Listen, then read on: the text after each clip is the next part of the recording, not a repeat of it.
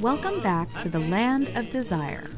Picking up where we left off in our series on the Dreyfus Affair, a Jewish officer in the French army, Alfred Dreyfus, has just been convicted of treason and banished for life to Devil's Island in the middle of the sea. In this episode, we'll follow the series of shocking revelations which unmask the true traitor and the conspiracy formed to cover it all up. Commandant Georges Picquart was about to receive the promotion that would ruin his life. Back at the section of statistics, Colonel Sandherr, the director of the section of statistics, was gravely ill, and Picquart was the top choice for replacement. Born, like Dreyfus, in the territory of Alsace, Picquart had led a respectable life in the military, working below the commander of the armed forces, Raoul de Boisdeffre. During the trial of Alfred Dreyfus, the chief commander, Boisdeffre, had designated Picquart as his man, observing throughout the trial and reporting back to the military. With Sandherr ready to retire, it only made sense to transfer Picquart to the section of statistics, if only to calm Boisdeffre's fears that the horrible Dreyfus affair might someday come back to life. Sandherr reassured Picquart on his way out that he wasn't to worry about Dreyfus. If you need any evidence to convince people, you need but ask Commandant Henry for the small file which was transmitted to the judges in their chamber. This, of course, was the first time Colonel Picquart had ever heard of such a secret file, but it didn't come as much of a surprise, and Picquart wasn't curious enough to check. It wasn't until March of 1896, nearly one year since Dreyfus had landed on Devil's Island, that Madame Bastian's bag yielded something astonishing. Torn into 30 or 40 pieces was a small light blue paper, commonly used to send telegrams, known in Paris as a petit bleu. Reassembled, the telegram was a note from the German military attaché Schwarzkoppen to a spy asking for detailed explanations to certain questions about confidential information. On the other side of this telegram, the address of the recipient, Monsieur le Commandant Ferdinand Walsin Esterhazy. Colonel Picquart had discovered another traitor in his midst. Yet his reaction is mysterious, even to this day. Rather than report his discovery of a second spy to his superior, Picquart remained silent as he tried to put the pieces of this mystery together on his own. Who was this mysterious Colonel Esterhazy?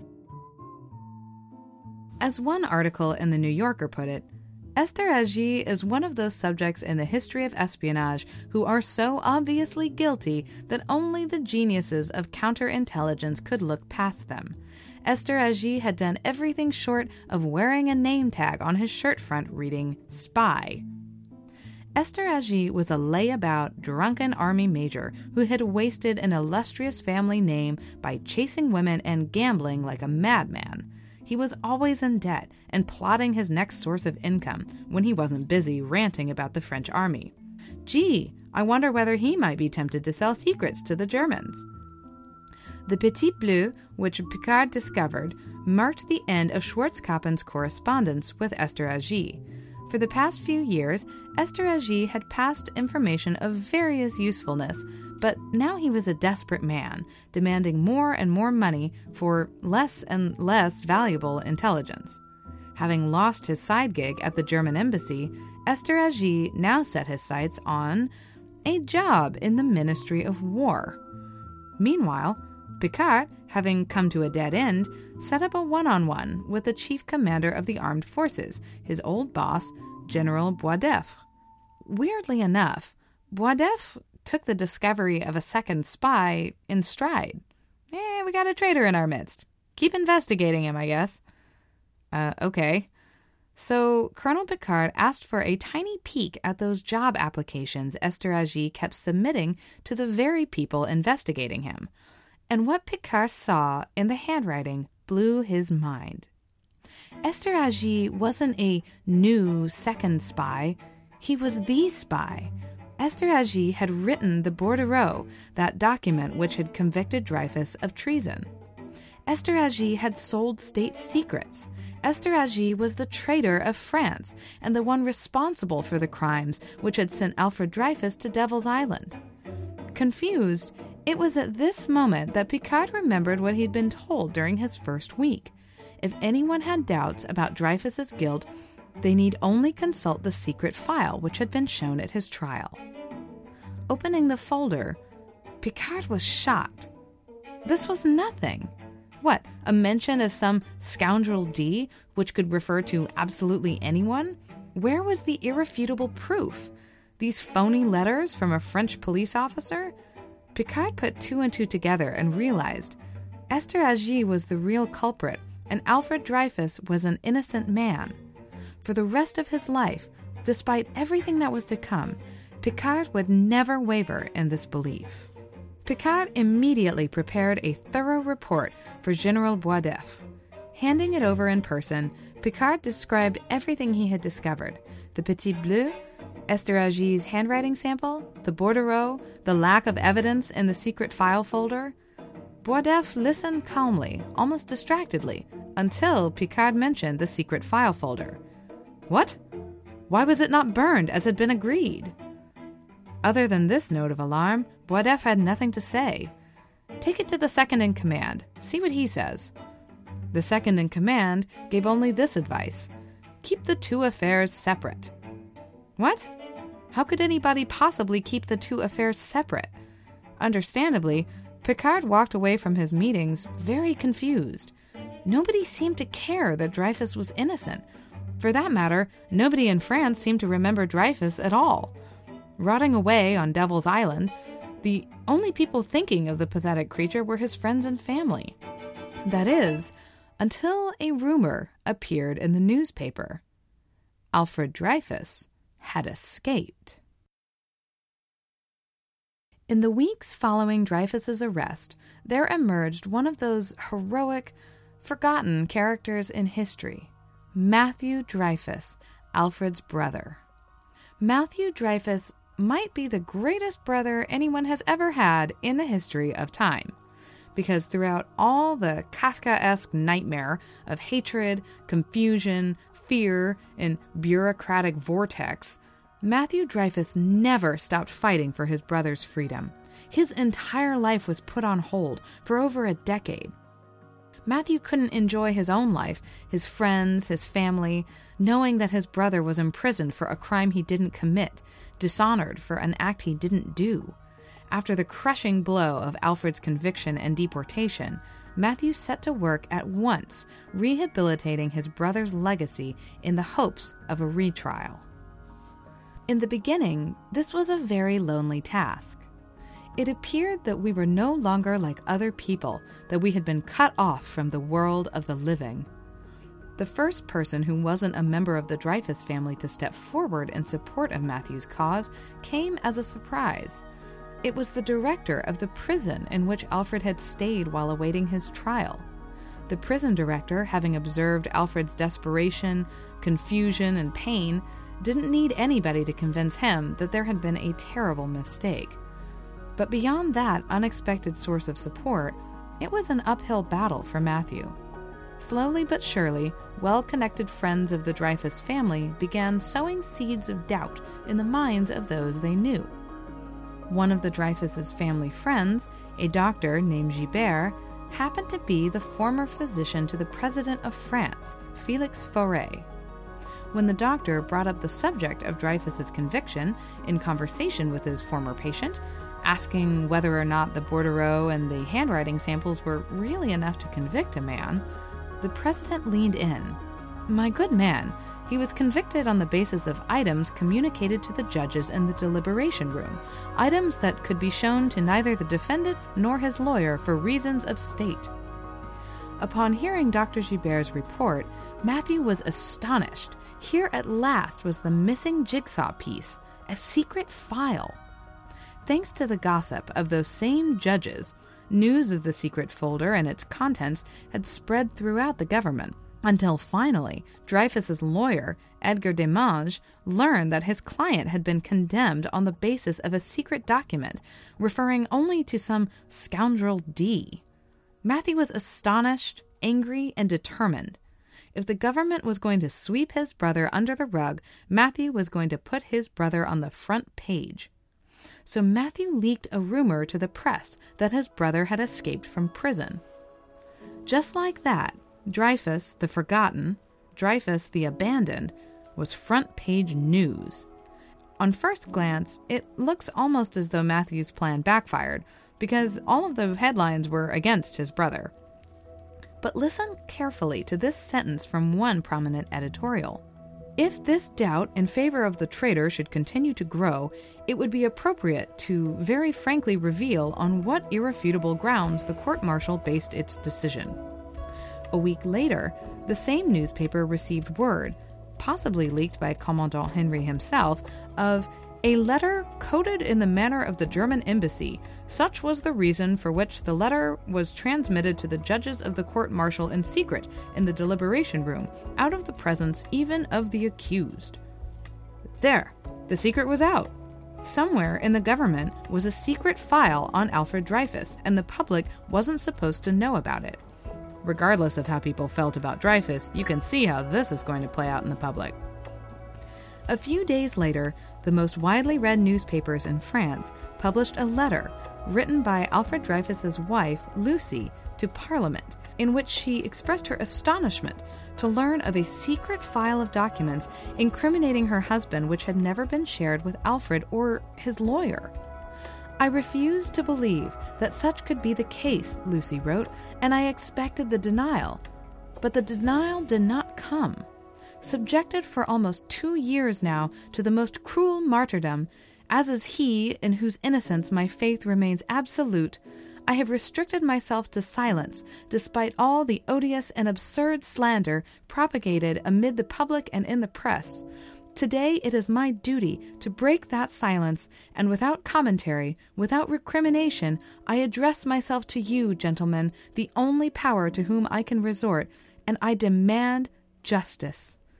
Lucy Dreyfus. Meanwhile, the courageous Colonel Picquart found himself unable to follow his instructions and, quote, keep the two affairs separate he continued to investigate what he considered the Dreyfus affair and the Esterhazy affair, discussing the matter with the insane blabbermouth Alphonse Bertillon, as well as with his friend, the lawyer, and this is a difficult name to pronounce, Louis Leblois. By the time Picquart realized he was surrounded by enemies above and below, it was too late. Surprise! Picquart received a shiny new assignment in Tunisia. While the section of statistics waited for Picquart to board a train, they wrung their hands. What if he was onto them? What if he saw through the clumsy forgeries in those diplomatic letters? Had he told anyone? With the Dreyfus affair back in the paper and possibly the court, with the entire nation straining to catch a glimpse of that secret folder, would its contents be enough? On November 1st, one and a half years after Dreyfus had arrived to Devil's Island, Commandant Henry of the Section of Statistics took matters into his own hands. He decided to work from home that day, and he brought home a selection of the newest arrivals from Madame Bastian's sack of scraps. As usual, the German military attaché Schwarzkoppen had been writing to his diplomatic and romantic partner at the Italian embassy, Alessandro Panizzardi. Also, as usual, Schwarzkoppen was still tearing up his mail and carelessly tossing them into the trash. This time, however, Schwarzkoppen had also tossed out an envelope sent by Panizzardi from the Italian embassy with Panizzardi's seal still on the outside of the envelope. Henry sat down with a bit of graph paper, just like the kind that Panizzardi used, and very quietly, very carefully, he composed a fake letter to Schwarzkoppen. It read I have read that a deputy is to pursue questioning about Dreyfus. If Rome is asked for new explanations, I will say that I never had any relations with the Jew. If they ask you, say the same, for no one must ever know what happened with him. Henry carefully assembled the letterhead of an actual letter from Panizzardi with the letter he had just written in his own living room and taped it together. If you're thinking, wow, it's really impressive that he managed to make that forgery, no, no, it's not. The forgery was clumsy and obvious. If you looked closely, Panizzardi's graph paper was ruled with purple ink, while Henry's graph paper was ruled with blue. What's worse, the squares on the graph paper didn't even line up. Nevertheless, the next morning, when Henry rushed to see the chief commander Boisdeffre with his discovery, everyone was very relieved at this convenient finding. Someone made a deliberately terrible copy of the forged letter in hopes of hiding its obviousness, and this copy was placed into Dreyfus's secret file with signatures from all the section of statistics as well as the second in command of the armed forces testifying to its authenticity. Those signatures were the final proof. Military command had now entered the section of statistics conspiracy. Meanwhile, poor Picquart's fate was being further sealed by those beneath him. Back at the section of statistics, Commandant Henry must have realized he had a real taste for forgery because he set to work whipping up incriminating documents against his boss. The intent was to show that Picquart was part of the giant Jewish syndicate, which was supposed to be behind the entire dastardly crime, not to mention any discussion of Dreyfus's innocence. After cooking up a note which seemed to imply that a network of Jewish supporters were waiting for Picquart before launching some secret mission around Christmas time, Henry proudly showed off his newest, quote, discovery to the Minister of War. If Picquart were to try anything funny, the note might be very useful indeed. On November 10th, 1896, the conspirators picked up their morning newspaper to find their worst fear splashed on the front page a leaked copy of the bordereau. All around the country, individual readers could look at the incriminating document attributed to Alfred Dreyfus, which outlined all the various state documents the spy was enclosing to the Germans. Matthew Dreyfus shouted with joy. Right away, he ran to the print shop and ran off posters showing the bordereau side by side with samples of Alfred Dreyfus's own handwriting, posting the comparisons all over Paris, and letting passers by on the street draw their own obvious conclusion. Meanwhile, back at the German embassy, Colonel Schwarzkoppen was choking on his tea. At long last, the mysterious Dreyfus affair made sense to him. He'd never had contact with any Dreyfus, he didn't understand what the French were playing at, and he assumed the whole affair had nothing to do with him. But when he opened up his copy of the paper, Schwarzkoppen realized at once that his spy, Esterhazy, was the real culprit, and that Dreyfus, whoever the poor guy was, had been sent off to a desert island in Esterhazy's place. At that moment in time, Schwarzkoppen could have revealed the truth of Dreyfus's innocence and Esther Esterhazy's betrayal, and to his credit, Schwarzkoppen struggled with this moral dilemma. Sure, he was a spy, but he didn't go around imprisoning innocent men. But at the end of the day, Schwarzkoppen was a German intelligence agent, and the needs of Germany came before the needs of France he kept silent. Meanwhile, across town, the Minister of War was convinced Picquart was behind the leak. Nobody suspected the truth. In fact, one of the handwriting experts called in during the original trial of Alfred Dreyfus had managed to hang on to his copy of the bordereau. Now that the public interest in Dreyfus's case had revived, the expert had seen a chance to make a little side money and sold his copy. It would be a long time before this riddle was solved, and in the meantime, before the year was over, Picquart would find himself on a boat. The last honest man in the military was gone for good. After a year in Tunisia, Picquart was granted a few days' leave to visit his family in Paris. At some point during this trip, Picquart wised up. Sure, since he was bored to death in Tunisia, he knew he was being punished for inquiring too deeply into the Dreyfus affair. Anyone could see that. But Picquart only now realized that those he thought were his allies, like his teammates at the section of statistics, were in fact gearing up to frame him and throw him in jail like Dreyfus himself.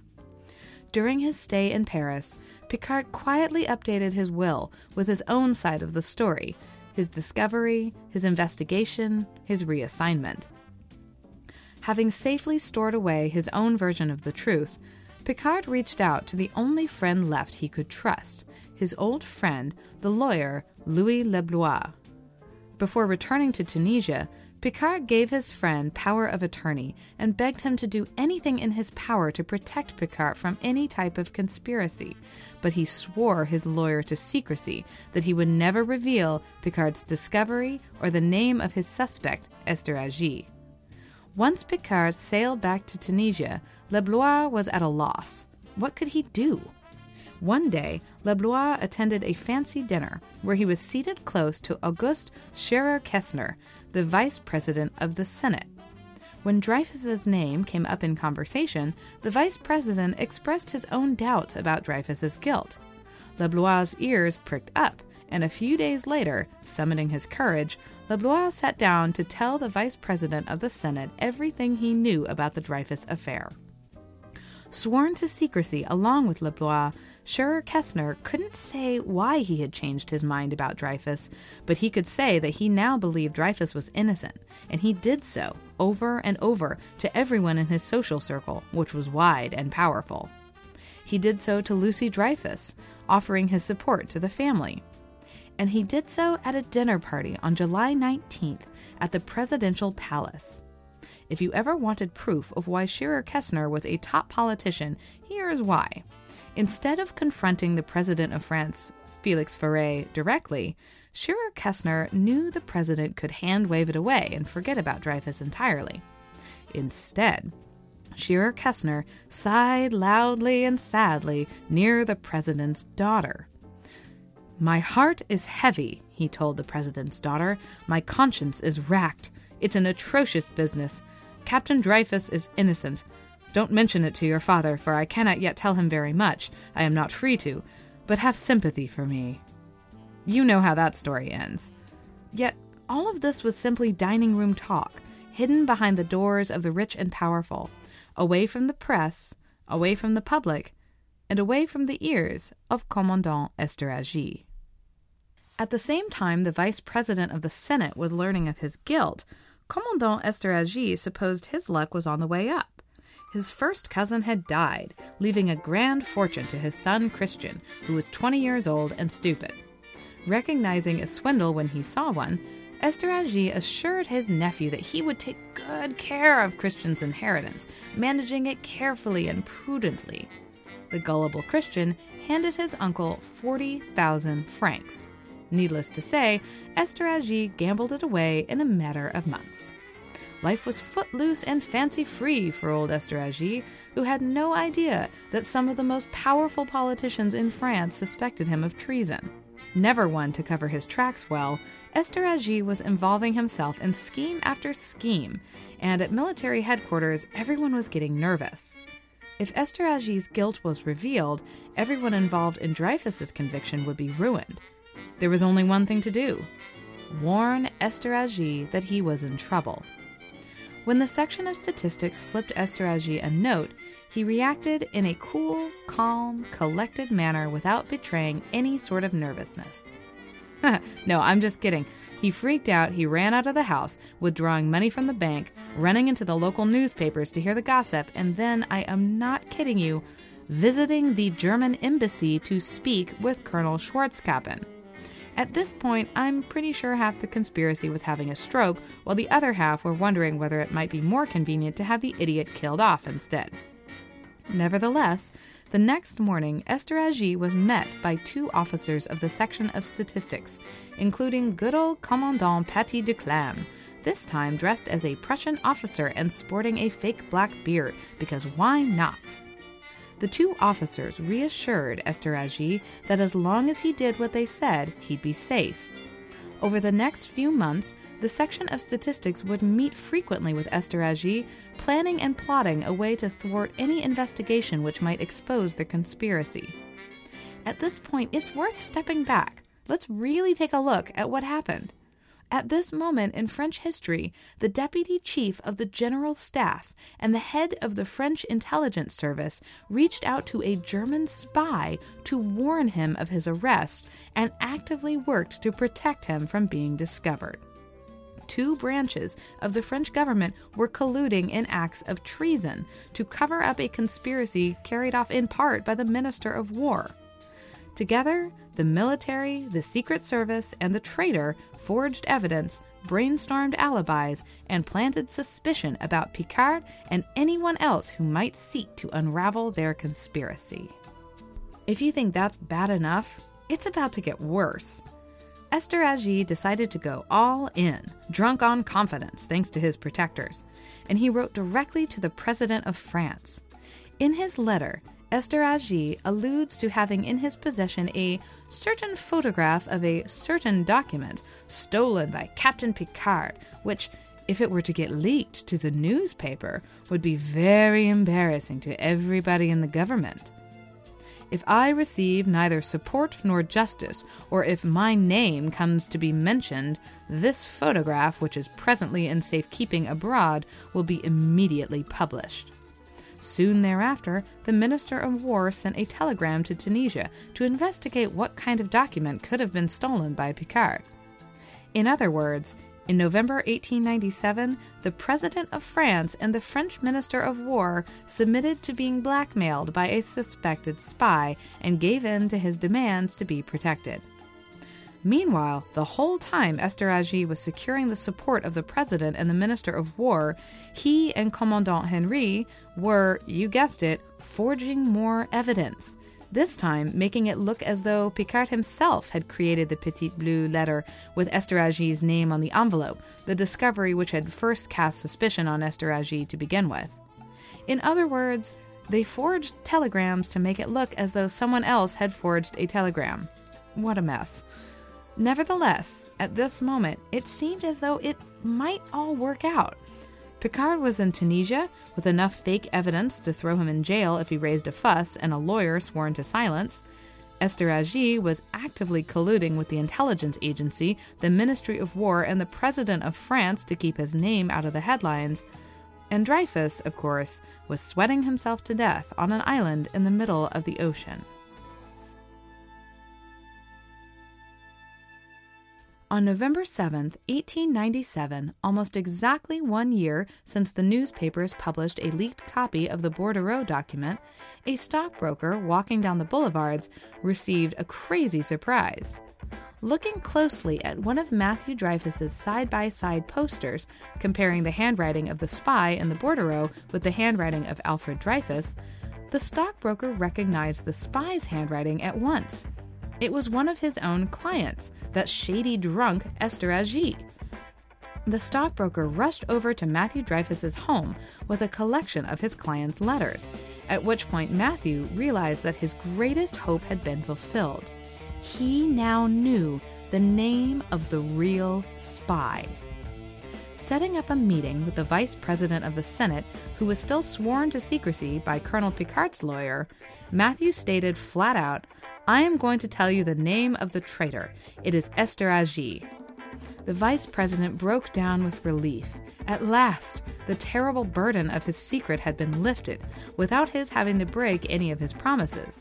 Picquart's lawyer, Leblois, and Dreyfus's lawyer, Demange, could meet and plan their next course of action together.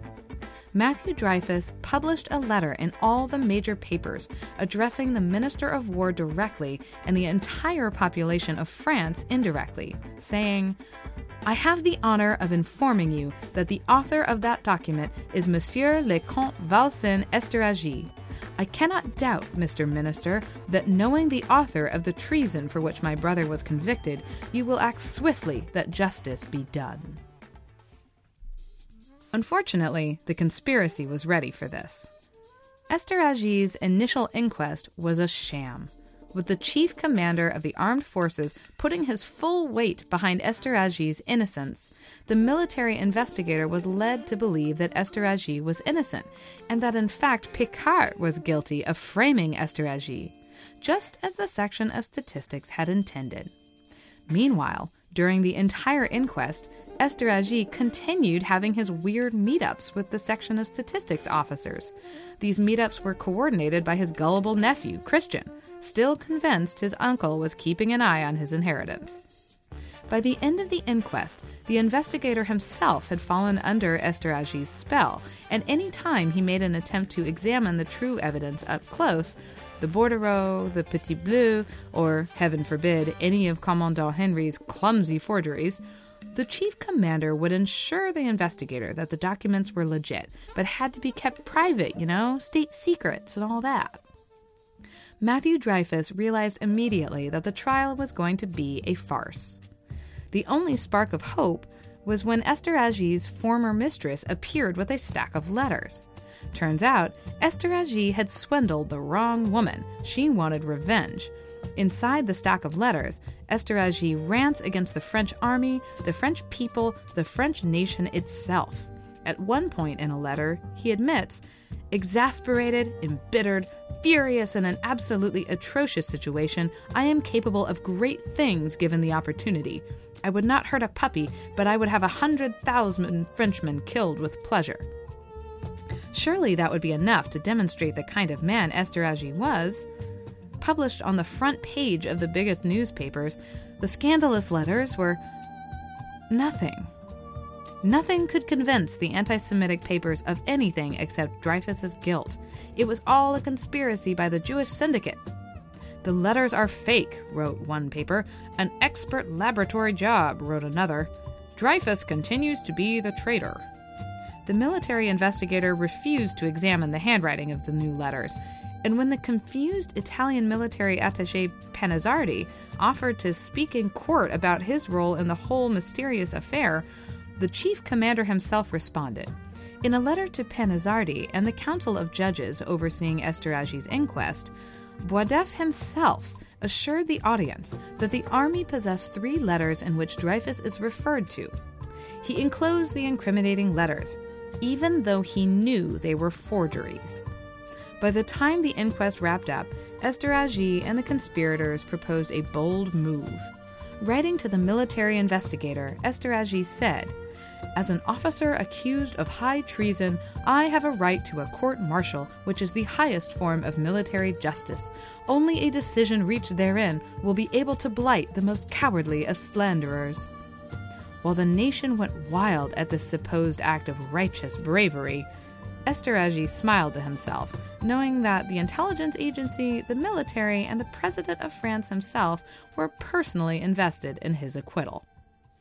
On January 10, 1898, the court martial of Colonel Walsin Esterhazy began. Matthew and Lucy Dreyfus looked around the courtroom, and for the first time, they were able to see in person the characters who had filled in the drama of their lives these many months. Over in the witnesses' corner, one colonel stood alone from his military compatriots, with his sky blue Algerian uniform clashing against the black of the general French officers. Here was Colonel Picquart, the last honest man in the military, the man who uncovered the real traitor, the brave man without whom Matthew and Lucy would never have had a second chance to fight for Alfred's honor. Seated next to Picquart was Vice President of the Senate, Scheurer-Kestner, the Dreyfus family's most powerful ally. Nearby sat the enormous Colonel Henry, Matthew never suspected this man was the one responsible for creating the evidence against his brother out of thin air.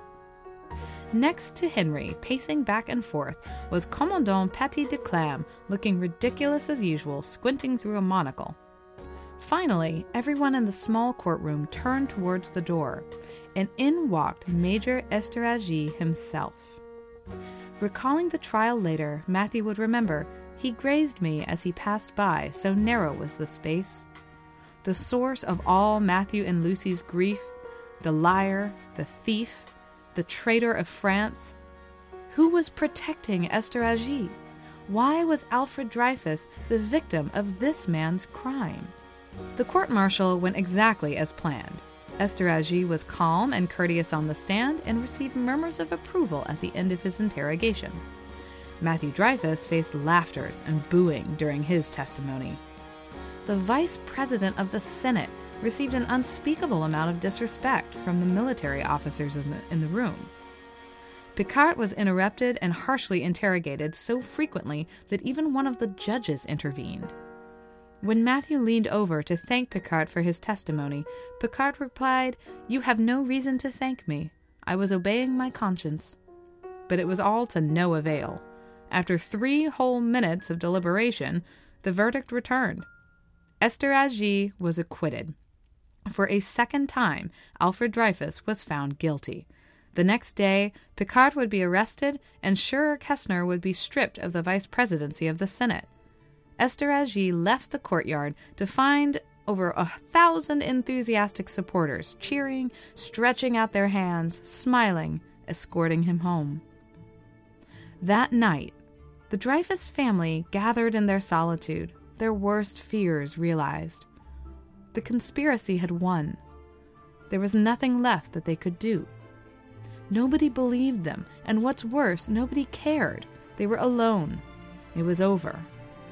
Little did they know, across town at that very moment, their savior was sitting down in front of his typewriter. And two days later, the Dreyfus affair would explode.